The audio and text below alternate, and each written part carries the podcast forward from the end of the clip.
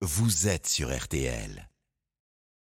Quintet de l'après-midi, les chevaux, une course européenne aujourd'hui et Dominique Cordier pour vous guider. On compte sur vous, hein, Dominique. Les pronostics, bonjour. Bonjour Stéphane, bonjour à tous. C'est une belle course qui nous est proposée en guise de quintet cet après-midi sur les de Vincennes. Une course dans laquelle on retrouve des trotteurs qui sont aux portes de leur retraite sportive, d'autres anciens champions qui courent après leur gloire passée et des chevaux qui euh, font ce qu'ils peuvent avec les moyens qu'ils ont. Ils sont 16 au départ et nous avons des trotteurs que tout le monde connaît. Mon favori le numéro 7, s'appelle Hokkaido Giel. Hokkaido Giel qui s'est essayé euh, dans les qualificatifs du prix d'Amérique. Il n'a pas réussi. Là, il est un peu déclassé. Il porte le numéro 7. Il est engagé à la limite du recul sur ce parcours des 2850 mètres. Il faut le retenir très très haut dans ces jeux.